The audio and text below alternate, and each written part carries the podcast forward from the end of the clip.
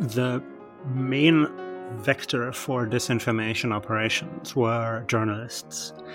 That was they were the gatekeepers, and you had to convince a journalist that a story is, you know, newsworthy, uh, and for example, that a forgery is credible enough to be covered as real.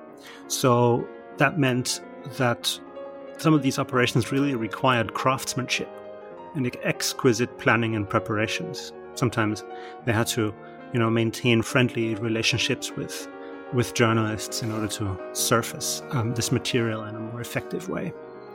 One of the fascinating questions I think is whether that has changed as the result of as the result of the internet.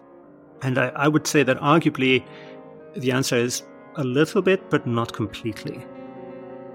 I'm Quinta Jurecic, and this is the Lawfare Podcast, April 30th, 2020. Today, we're bringing you another episode of our Arbiters of Truth mini series on disinformation. This time, featuring an interview with Thomas Rid about his new book, Active Measures The Secret History of Disinformation and Political Warfare.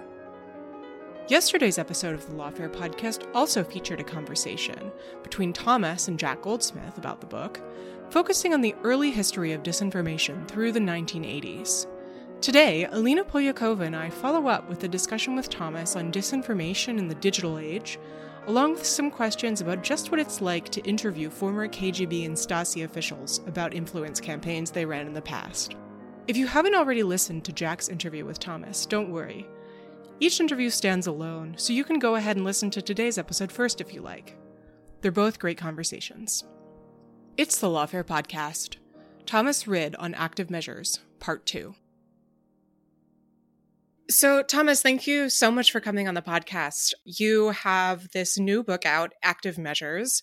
And Alina and I wanted to start the conversation with a very basic question, which is why did you set out to write this book? Yeah, so when the 2016 election interference started and became public in, in June 2016, I followed it very closely because I was independently tracking a historical Russian hacking campaign um, Moonlight Maze. I did a deep dive on that operation. And as we saw the disinformation component emerge, the hacking, the leaking, and forgeries come out, I just realized that I was not equipped to understand the history. And the more I looked into the history, the more sense the forensics, the digital breadcrumbs that I collected actually made. So I thought if I really want to understand what's going on here, um, and really also tell the story in a way that is really credible, then I really I have to go back into into back in time to study this history.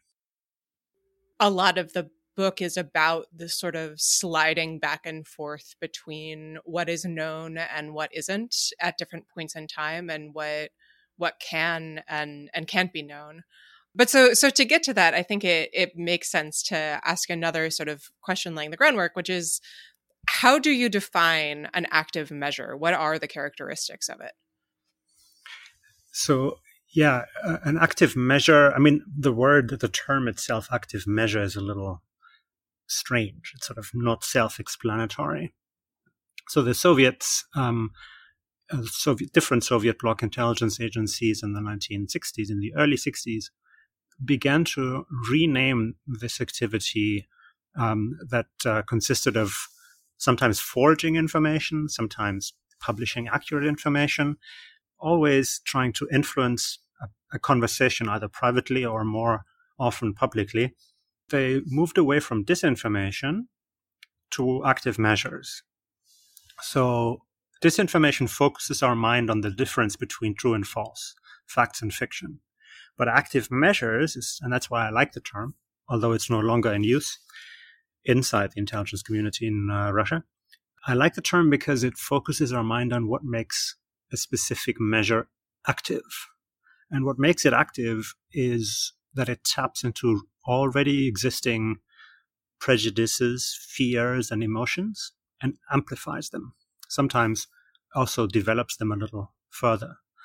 And the focus on fact versus fiction is counterproductive because what you need is a mix of both, sometimes completely accurate information, um, that is, for example, leaked, like the Podesta uh, emails, that then confirms fears and, and prejudices and drives wedges into existing cracks.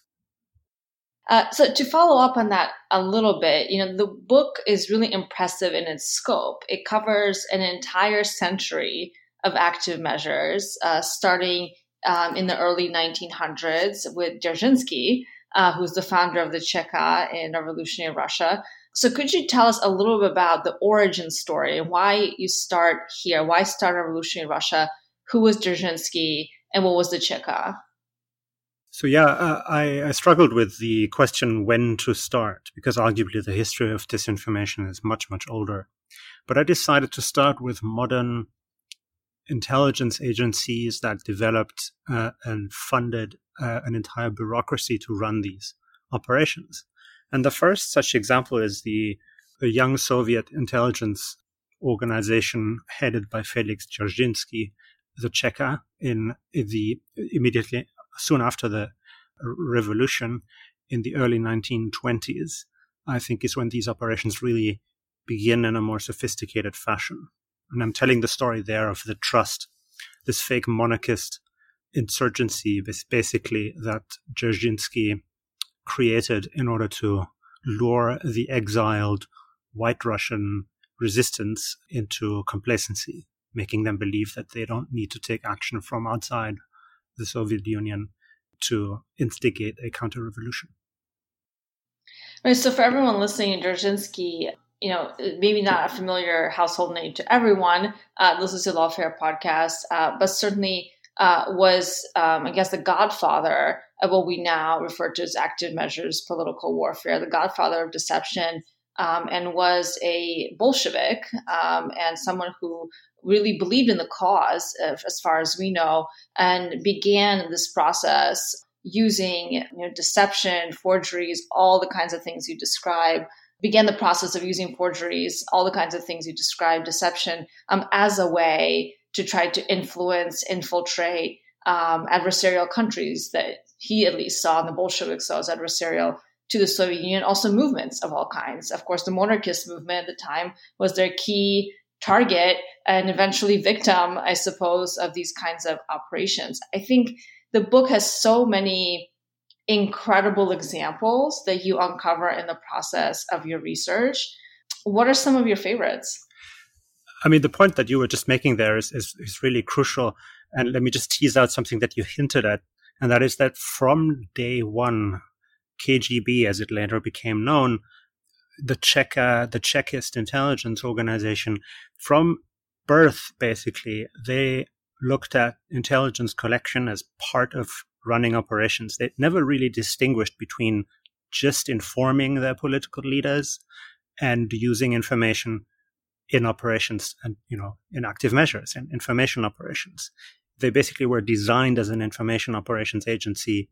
Lenin himself is, is often quoted by Dzerzhinsky, by by many Chekists, as, for example, Stasi called themselves Chekists throughout the 80s, even as a, as the uh, intellectual inspiration for active measures. So my favorite examples, uh, my favorite stories are in fact some of these.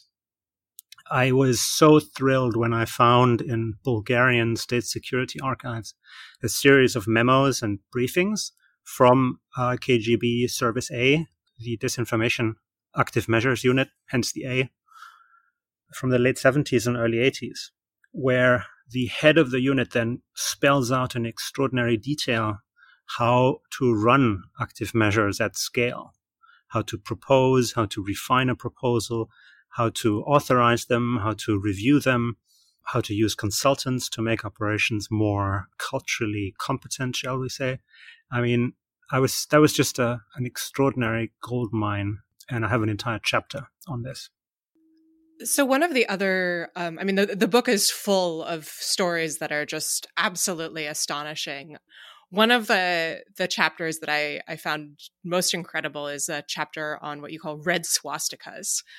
Um, so, can you tell us that story in brief? Yeah. So in uh, in approximately 1958, when the reorganization inside uh, the first chief directorate of the KGB of disinformation was already beginning. The then new head of this department, it was then only a department, was um, uh, Igor Agayants, a very impressive, sophisticated Armenian officer who understood the value and the and the, and the meaning of trauma, given that he himself was an Armenian officer. So he saw in the German press reports of anti Semitic incidents still happening in Germany, real, actual anti Semitic hate crimes. And um, inspired by those, he decided to um, first test and then actually engage in a fake anti Semitic campaign, which then began on Christmas Day in 1959, the end of 1959. So that operation was extraordinary because KGB organized uh, approximately, it's difficult to, to say how many incidents KGB organized, maybe dozens, probably more likely hundreds. But what happened is that they caught fire and caused an actual wave of anti Semitism. And so at the end, there were approximately 900 incidents worldwide, a little more, within the space of seven weeks. And the operation was a fantastic success because it put West Germany into a very uncomfortable position vis a vis its allies. So we had anti Semitic incidents in, uh, I think, I believe 14, at least 14 American cities in the UK, France, Australia, even South Africa, in Israel itself. And West Germany looked very, very bad for a couple of weeks. And so you you had some audio uh, that you wanted to share for us, and we'll cue that up. But first, can you just tell listeners what they're about to hear? So yeah, in my research of that operation, I had to, of course, uh, get the attribution right. How do we know this is actually a KGB uh, operation? So I collected all the evidence that we have from multiple defectors and former intelligence officers who wrote about it in their memoirs, um, and some of them were still alive. And so I I, I sat down with one of them, um, Oleg Kalugin, a former KGB general, who, as a younger officer, was in New York when the anti-Semitic hate wave hit, partly designed by him and his um, agency. And I get him to to talk about it in a in a restaurant here in Washington because he now lives in the uh, Washington area, and uh, that's quite quite the uh, quite the response he's giving me to to the question of how it was and, and, and whether they ran these anti-Semitic operations. So, like, who would actually paint the the, the swastikas and, and all that in New York? Oh, then we would have some guy who we trusted. And he would have paid money for it, and he would do the rest. sort of a local stringer type. Yeah, yeah, yeah. So local, one of the friends. Hmm. So one of the stories that Barron tells in his book, and I, I find it kind of, I find it thinkable but hard to believe. And I would just get your sense whether you think it's credible. He says, Agayants, this is in 1960, uh, 1959, Agayants has this idea um, to exploit to to to use anti-Semitism in West Germany and sort of instigate it, create more of it. Mm-hmm. And he sends a few KGB people to a village in Moscow, close to Moscow, mm-hmm. and tells them, okay, commit anti-Semitic hate crimes. Oh yeah, yeah I know. we did it close to Moscow.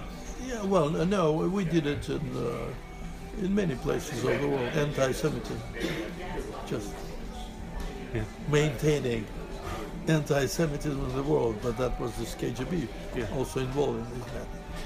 But he implies that Agayants tested this in Russia in order to see whether there would be people joining in.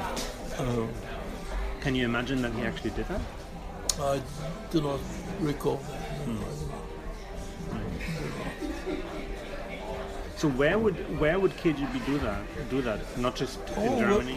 Well, well, yeah, sure. Yeah, well, wherever it was, uh, I mean, possible technically without risk of any, yeah. you know, uh, police or anything. Huh. Well, we had trusted friends who would do the job. So that was really incredible audio. Um, you know, in addition to all of the the stories and the research that you uncover, I think what really comes down in the book um, is individuals like Kalugin um, and others that you managed to interview.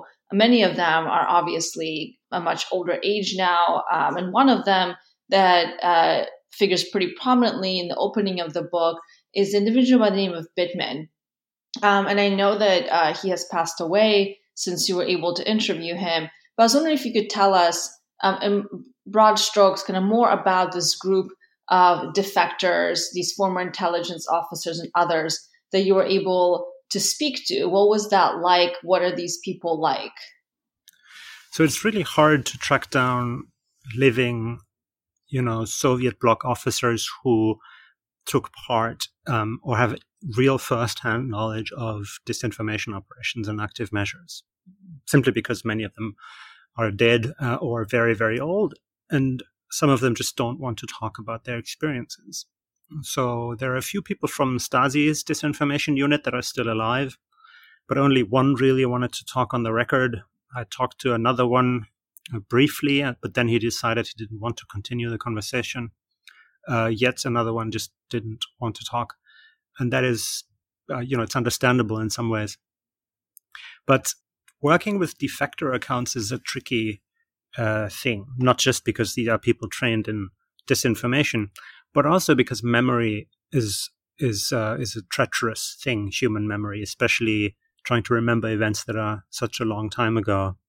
So I found that often the interviews that I did were more of a, uh, it was more of a, I mean, the personal experience was fascinating because it makes it real, which is why I'm sharing these audio snippets with you. But often I had to check the details that they told me. And um, so it's difficult to work with defector accounts. Also, some are simply not honest. The people I talked to, I think, were honest, but some memoirs have to be fact checked independently. Could you say maybe a little bit more, just so people have a sense of what these individuals are like? I think few people have the opportunity, if you want to call it that, uh, to meet intelligence officers, former intelligence officers. Um, you know, obviously we have talked a lot about this podcast um, about Russia and also Putin, who himself is a former intelligence officer, and we're constantly here in the U.S. trying to figure out, you know, what does Putin think, for lack of a better term. Uh, what do these individuals like to talk to? Um, what kind of presence do they convey? Um, just can you give us a little bit more of a feel for them? When you so, I'm just going to describe two individuals. Um, Ladislav Bittman, uh, Lawrence uh, Bittman, as he called himself later, the Czech uh, officer, officer, and Horst Kopp, who's a Stasi disinformation, former Stasi disinformation officer. And both of them had one thing in common: they were very good listeners. Uh, I mean, they were both in their 80s when I talked to them, but extremely alert, you know, darting eyes, very polite, good listeners. They, they would honestly say if they couldn't answer a question that I had, and their memory was extraordinary in both cases. Attention to detail was just remarkable, and uh, and yeah, they were just professionals. In some ways, I had to remind myself that they are also trained to be, you know, really charming and convincing in, in conversations, and they really were. Um, so that that was just a fascinating, on a human level, a fascinating experience especially the conversation with the uh, Stasi officer, uh, former Stasi officer, was fascinating because he uh, he's not a defector. His organization went away. It's not he didn't go away, meaning he didn't leave his employer. So in some ways, he was still in the same mindset that he had back then, and he, you know, justified some of what they did to me as well in in their own language. So that was a fascinating thing because um obviously we had the conversation in German, given that I am uh, a German and German born. So uh, bonding with him, so to speak, having a pleasant personal rapport with a Stasi officer was just a very weird experience for me. Can I ask did you find any of what he was saying convincing like was is he is it like talking with someone across an ideological chasm or is you know the the skills that these people are using are, are skills to convince and persuade did he have any effect in that way the, you know we didn't obviously discuss some of the wider bigger ideological questions because i was so interested in very specific operational details but of course, you, um, I'm not sure he still sees himself as a communist, or perhaps rather as, a, as some form of socialist. And I mean, it is. It's not that this is not a new situation. If you grow up in, you know, East Berlin, I mean, I was best friends in university with people with, you know, students whose grandparents were in the Politburo. So you, you come across these former East German uh, leadership uh, individuals uh, every now and then. If when you live in Berlin, I think that is still true today, although they're very old. So, um, yeah, it's it's fascinating, but I wouldn't describe it as, you know, very unusual. So, in the book, you include quotes from some of the people that we've just been discussing. There's a, a, quote from Bittman recalling something that a KGB officer told him, which was uh, sometimes I'm amazed how easy it is to play these games, meaning disinformation. And then if they did not have press freedom, we'd have to invent it for them. And there's a, another quote that you cite by uh, Rolf Wagenbreth, who directed active measures for the Stasi, saying, What would active measures be without the journalist? Uh, those quotes both get to something that's really important in the book, which is the role of the press. Can you talk about what they mean there?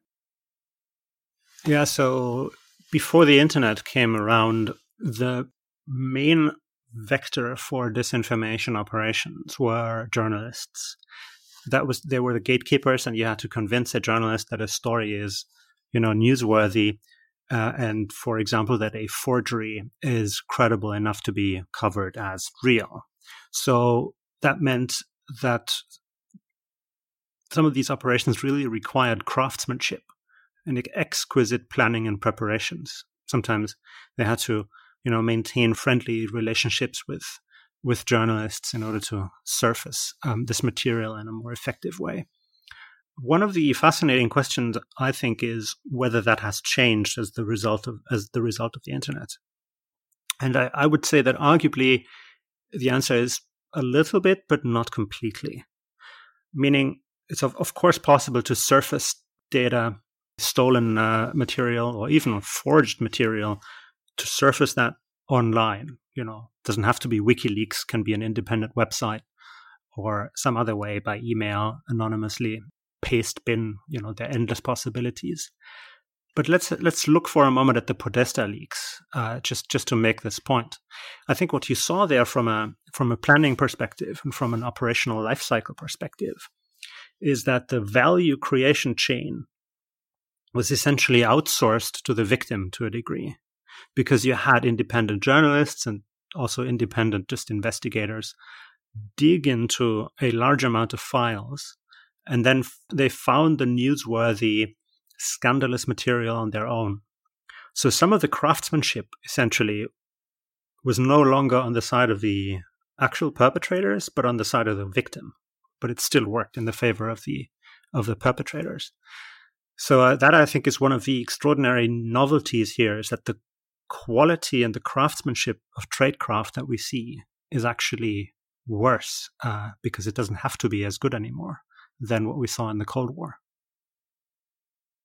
That's really interesting. I think we want to come back to you know how do we get from you know Dzerzhinsky in the 1920s, the fledgling Soviet state, to Russian interference in 2016 and beyond in the digital age.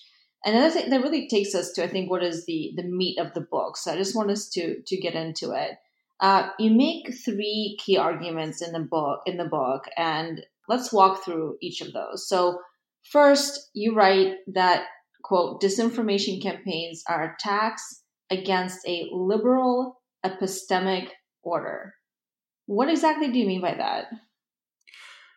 Yeah, so many operations, not all of them, require openness, require press freedom to work. And what I just outlined about the way leaks were digested by, you know, here in the US in 2016 is illustrating that point.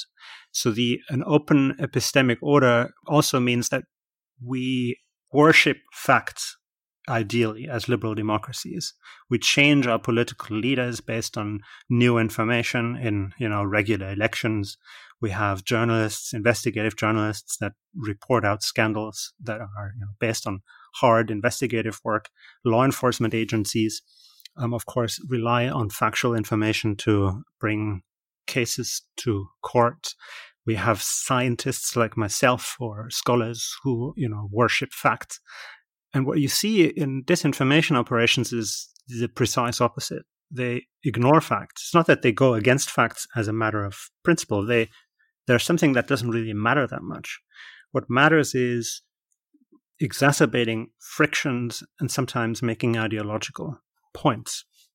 There's this extraordinary example that I cite from 1957 where Stasi forges a letter from uh, excuse me, a letter to Eisenhower from Rockefeller. And the, the, the Rockefeller letter spells out the ugly face of oil driven or capitalist driven Western capitalism in, in, in its most cliche form. And Neues Deutschland, the newspaper, the official state uh, newspaper in East Berlin, reported on it and, and highlighted how perfectly this letter portrays the ugly face of capitalism. It's it was like a like a modernist painting that is abstracted and in some ways captures the nature of what it is trying to depict in a in a more perfect way than than what is factually correct. And it's that attitude, I think, that is just a philosophical departure from what I call a, a an open epistemic order. Yeah, that's really fascinating. You know, I think often in this confusion around what we're really talking about. We're talking about disinformation, political warfare, fake news, you know, all of these terms. I think we're often go to the question of, you know, what is true and what is not, what is fact and what is fiction. Uh, but I think what you describe throughout the book and all of these examples is that it's really about the ability to massage and manipulate uh, facts and, and fiction in a way that that division almost becomes uh, irrelevant. And I think at the end of the day, really speaks to also the notion that you know, perceptions matter so much, and that people's beliefs, even if it is um, in a set of you know purposely falsified or purposely constructed narratives, organizations, fronts, what have you, you know, those beliefs are still incredibly strong if they even are based on completely falsified information or activities. Yeah. And so, you know, I think as you walk through the historical arc of the book, which gets us to you know, the second, I think, core argument of the entire book, um, is really the, the, about the historical arc of disinformation measures by the United States on the one hand, and the Eastern Bloc, broadly defined, led by the Soviet Union, obviously, on the other hand. Can you walk us through that uh, tension and contestation and how that plays out in the active measure space? Yeah, so the 1950s are a crucial decade here, and a lot of a lot of the stories in the book are from the 15 years after World War II, the sort of early 50s to 1950, mid 1960s where CIA especially was a lot more active in what it called political warfare or sometimes just psychological warfare than it later was. And it's it's fascinating to study what CIA did in the 50s here, which hasn't been publicly covered before, by the way, to my astonishment. So some of these chapters are the freshest in the entire book, um, the CIA chapters. It's it's important to cover that in detail because we can see in depth the life cycle and the planning cycle of, of these operations. They were quite similar, really, to what the KGB did at the time, including forgeries, including major front organizations in Berlin.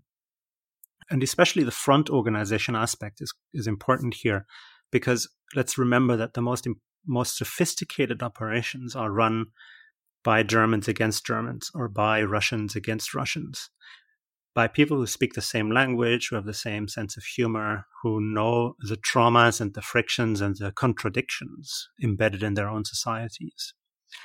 And here we see CIA using some local staff in Berlin. In fact, a former uh, Nazi Wehrmacht uh, uh, U-boat commander is heading their most productive front organization, LCCASSOCK, for many years. And, and I found it just extraordinary to see the learning, the learning experience that CIA is going through as they Im- improve their front organizations in Berlin. And part of what you write is that uh, disinformation run uh, in the East, in the Soviet Union, and then Russia sort of continues throughout the the 20th century and then the 21st. But in the United States, there's a there's a different arc. Yeah, in the United States, and it's difficult to explain why that is happening. And in some ways, I didn't succeed in really getting to the bottom of it. In the United States, CIA retreats from political warfare, not completely, but but but largely. And, and, of course, they still do um, aggressive operations that are highly controversial, but not of the kind that can be described as active measures in that in that sense, not disinformation operations, if you like. They never called it that themselves. And at the same time, you see an escalation by the late, mid late 60s in the Soviet Union and uh, its satellite brotherly agencies. And what you see around that time takes us back to the ideo- ideological component. Of course, historians of the Soviet bloc may now say, well, but wait a minute, communism lost some of its charm and its appeal, and people, you know, started to be quite openly critical and make fun of communism all the time already then. And that is certainly true. But my point is that this institutionalized cynicism, the double standard, if you like, saying one thing in private, saying a completely thing, different thing in public, that ultimately became an asset for intelligence operators, for active measures officers, because they they had to handle a deeply embedded contradiction in their own society. They had to become cynical, which in turn made them better at exploiting contradictions in their target society. So that I think is just a fascinating feature um, that I think we we obviously don't find explicitly uh, articulated in memos, but I think we can observe if we uh, read closely what's happening in the in the 70s and 80s. So that brings us close to your last argument, which is about the effect of the digital age on disinformation and sort of how it changed things. We've we've touched on this uh, before in the conversation, but I'd love to dig into that a little more. So, w- what is the effect of the digital age on disinformation, and also how how does the digital age mesh with what you just described with that that cynicism? Because I do think that the sort of cynicism, the keeping two things in your head at the same time is actually, in a way, kind of what it's like to be on the internet right now. Yeah.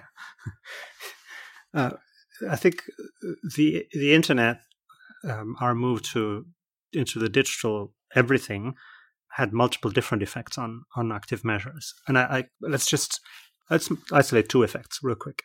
One is WikiLeaks, or before WikiLeaks, Cryptome, which I briefly look at in the book these are dream come true platforms for active measures operators. I mean, the the the puzzle, the funny question on WikiLeaks is why it took until 2015 for you know governments to exploit WikiLeaks at a major scale, because it's so perfect for active measures. The whole idea that you can put out information and not say who you are, and do that in a way that you know is fast, uh, high volume, and credible. That's just perfect, um, and especially because journalists use the platform, at least did for a long time. So leak sites and and anonymous, the anonymous movement, uh, the notion that leaks are a good thing, which you know is a post Snowden phenomenon, nobody assumed that Snowden could be part of a disinformation operation or individual leaks in the context of Snowden could become part of a disinformation operation. Nobody, the thought didn't even cross people's minds before 2016. That is, as I say in the book, that was really the golden age of disinformation because you could do it at ease with great ease, um, and nobody was expecting it to happen. So that's the first effect. The second one, I've, I have this punchline that I say active measures are now more active. And that's the first thing that I meant here more active because of leak sites, because of activists that can so easily uh, be exploited, but also less measured. So, less measured in, a, in the sense that it's harder to control operations. Once you started one, they just turn into a, they develop their own energy and it's arguably harder to uh, pull them back than it was in the Cold War. But more importantly, perhaps, it's harder to measure effects today than it than it was in the past, and it was already extremely hard in the past. Today, we have this illusion that you know clicks and views and impressions and and whatnot, and number of followers and numbers of retweets can easily measure the effect of an operation. But I think that is a that is an illusion. Um, so one of the most hopefully controversial chapters in my book will be the chapter on the IRA, in which I take a cold, hard look at the uh, data again on the Internet Research Agency and its effect on 2016, and actually find that the effect is vastly exaggerated. Well, let me follow up on that because I find it so fascinating to think about how one of the effects of digital age is that from the perspective of intelligence officers who are working in active measures, political warfare, whatever we call it now in the intelligence communities, it's a much riskier environment to carry out these operations because you don't have as much control. Um, as you said, you know, you put the the drop out there, but then it takes on life of its own. Um, certainly, because we have private platforms um, and industry who are involved in this, whether it's private citizens, etc. And so, one thing that I've always wondered about the digital age of disinformation, if we want to call it that, is it seems like states, at least, that are more comfortable with that kind of ambiguity, and I think Russia is one of those states, are just going to be much more active and also potentially effective um, and carrying out these kinds of operations. Where I think countries like the United States, which I think the culture is very different, like I think there's a desire for them to control operations and know exactly you know what are the tactics and what are the goals that we are going to achieve and how. Um, is just not going to be you know comfortable in this for a variety of reasons. And so I, I just wonder if you think the same way uh, about how the digital age also I suppose, gives uh, more fertile ground to more um, risk tolerant actors uh, versus more risk averse actors? Yeah, that's a great question. The we certainly see that trend in cyber attacks. That some intelligence agencies with, high operational security and discipline, you know, tear down their infrastructure after exposure, and others don't. But let's go. Let's let's stay in the lane here what I think is happening as a result of you know troll farms and all the coverage that social media influence operations are getting is that the, the, the corridor of operations is widening because it's relatively easy to run these cheap, high volume social media campaigns that probably are not as effective, but often get a lot of traction when they are exposed and and you know they don't cost a lot of money anyway. There's low risk so why not why not why not do a little bit of it? But there's no reason to assume that more disciplined high highly controlled and potentially also high impact operations shouldn't continue at the same time you know using some of the old and improved tradecraft. Perhaps seeding information to journalists directly in ways that are, can't be digitally traced through you know human contacts and human informers why not? It's quite easy to pull off, really. So I would certainly expect both kinds of operations the sort of high end, stealthy, but also the uh, throwing spaghetti against the wall type operation to continue. And, and let me just add one thought here, and that is that by overstating the impact of the social media campaigning, and I understand the temptation to do so, but by overstating the impact we are creating a marketplace and creating ultimately a, an incentive structure for adversaries to to go down that route. So we're really in a constructivist nightmare here. the constructivist nightmare in which the IRA fit in relatively well, I suppose. Um, but I want to really dig deeper into this point because I do think this will be a point of controversy. Um, your analysis of the IRA's impact. Could you talk a little bit more about how you measure that impact? Um, and I think we have to get into a conversation about what do we think, um, at least the IRA operation, which we should and you do separate from uh, the military intelligence operations by the GRU, which looked very different. So, how do you understand the impact to be low and based on the goals that they were trying to achieve? How do you come to that conclusion? Yeah, in a number of different ways. So, obviously, we have different sources of data. We have ads that were released by Facebook that are accessible in full. We have multiple different releases by from Twitter that are accessible in full. And then we have a couple of releases of information that are not accessible publicly in full, but that others have used in, in reporting that are primary data, for example, from Facebook that was accessible to different congressional committees. So I, I looked at it was what was publicly available there and, and did some more research that, that was not publicly available by just talking to people. Uh, so let me make one example. Mark Zuckerberg, and then again I believe it was Facebook's general counsel, cited the number of 126 million impressions in congressional testimony several times. 126 million Americans touched or saw IRA content between January 2015 and um, August 2017. So that the number was reported, widely reported as shockingly high. So let's interrogate that number for a little bit. First, it's impressions.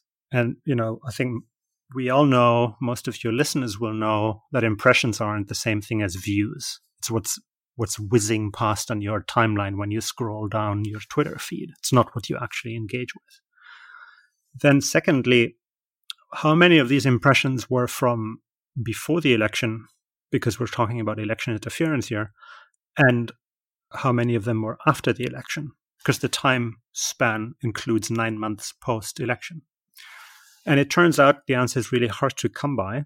But um, I did a lot of uh, number crunching and digging, and I came up with approximately 37% were before the election, and almost two thirds of the impressions were after the election.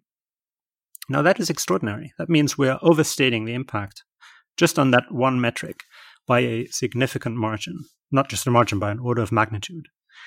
There are other examples like it. Let me just mention one other example briefly.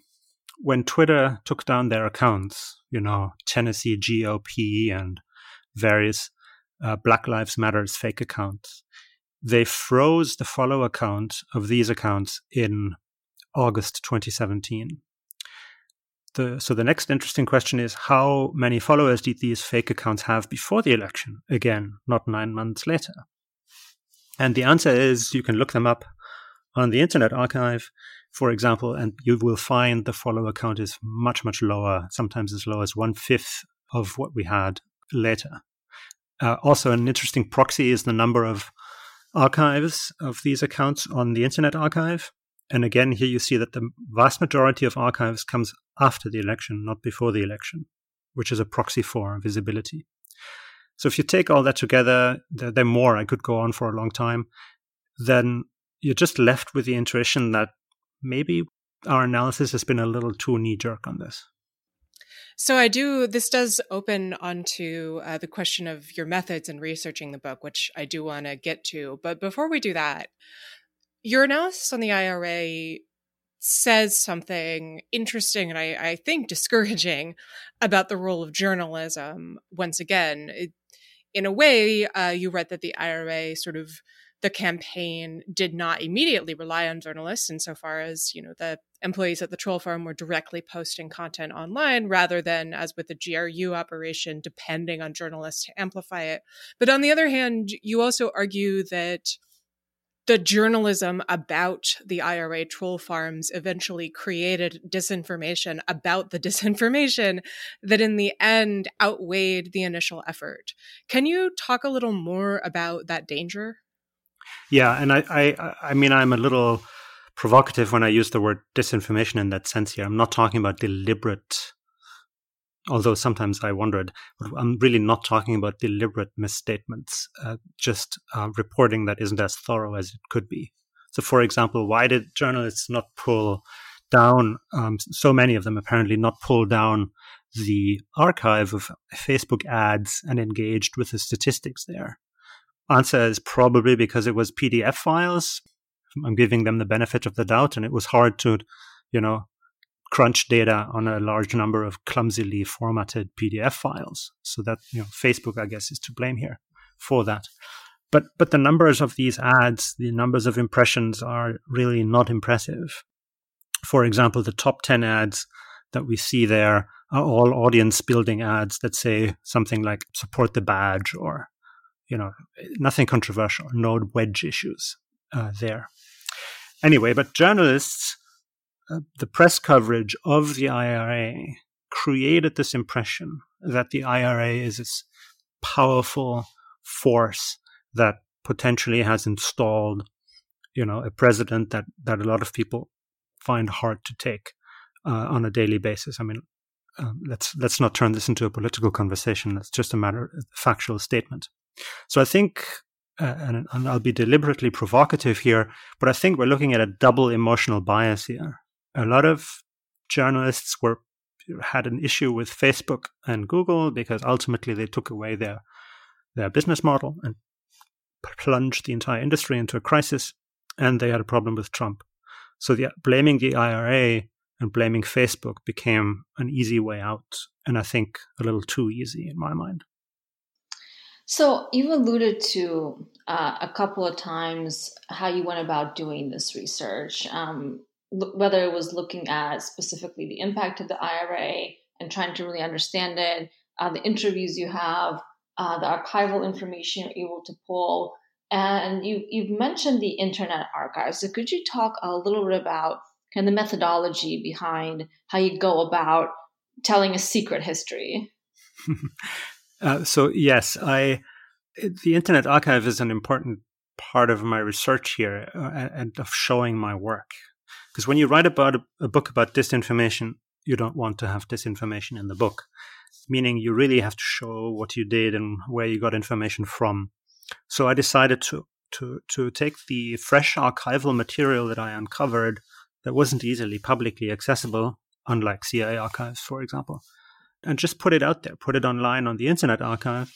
And instead of having an obscure archival footnote in my book or endnote, I have a still have an obscure endnote in my book, but with a link, with a simple archive.org link that will be, you know, not that won't rot and will be good for a very long amount of time. And people can just pull FOIA releases, you know, Stasi documents, KGB documents from Bulgarian archives directly and read them uh, in the original language. Sometimes I included translations. Uh, that is just something that I think is possible today. And uh, I wanted to lead by example when it comes to to citing sources in a way that makes them accessible to a wide audience. And so I, I really want to thank the Internet Archive, Mark Graham especially, and and his colleagues for supporting me in that in that uh, endeavor. They've been amazing. All right. I think we're almost out of time, but before we wrap, Thomas, did you want to get into any of the stories that you shared about research methods before we wrap? Yeah, I think, you know, one thing that I that I found remarkable is I, I, I, I, mentioned earlier when I started my disinformation history research, I was tracking a Russian hacking campaign, Moonlight Maze. And so I was getting myself up to speed with some uh, digital forensics methods.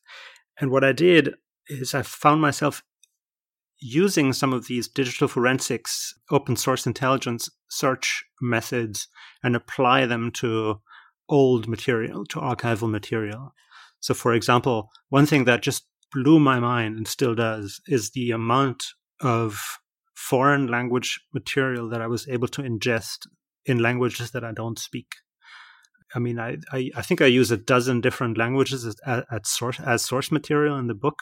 And usually I would auto translate even documents that are not text recognized. There are ways and means to get them auto translated quickly, read a lot. And when I didn't understand or when I needed uh, quotes that I need, needed to be precise, I would work with students, uh, you know, Turkish students, students who speak Arabic, of course, Chinese, Japanese for some st- uh, sources, uh, Bulgarian, Ukrainian, uh, and Russian and Italian in order to, to verify the material. So, I mean, that is just an extraordinary thing. The, how artificial intelligence ultimately has changed the game of translation and ultimately inter, influenced this human machine interface that we use in translation, altering the role of the human translator quite fundamentally. All right, we're going to have to leave it there. Once again, the book is Active Measures The Secret History of Disinformation and Political Warfare. Thomas, thank you so much for joining us. Thanks for having me. You've been listening to Arbiters of Truth, the Lawfare podcast's mini-series on disinformation. You can find past episodes in the Lawfare podcast feed, and we'll be back for another episode next Thursday. The Lawfare podcast is produced in cooperation with the Brookings Institution. Our music is performed by Sophia Yan. Our audio engineer is Ian Enright, and our producer is Jen Patja Howell. Please rate and review the Lawfare podcast on iTunes, Spotify, or wherever you get your podcasts and thanks for listening.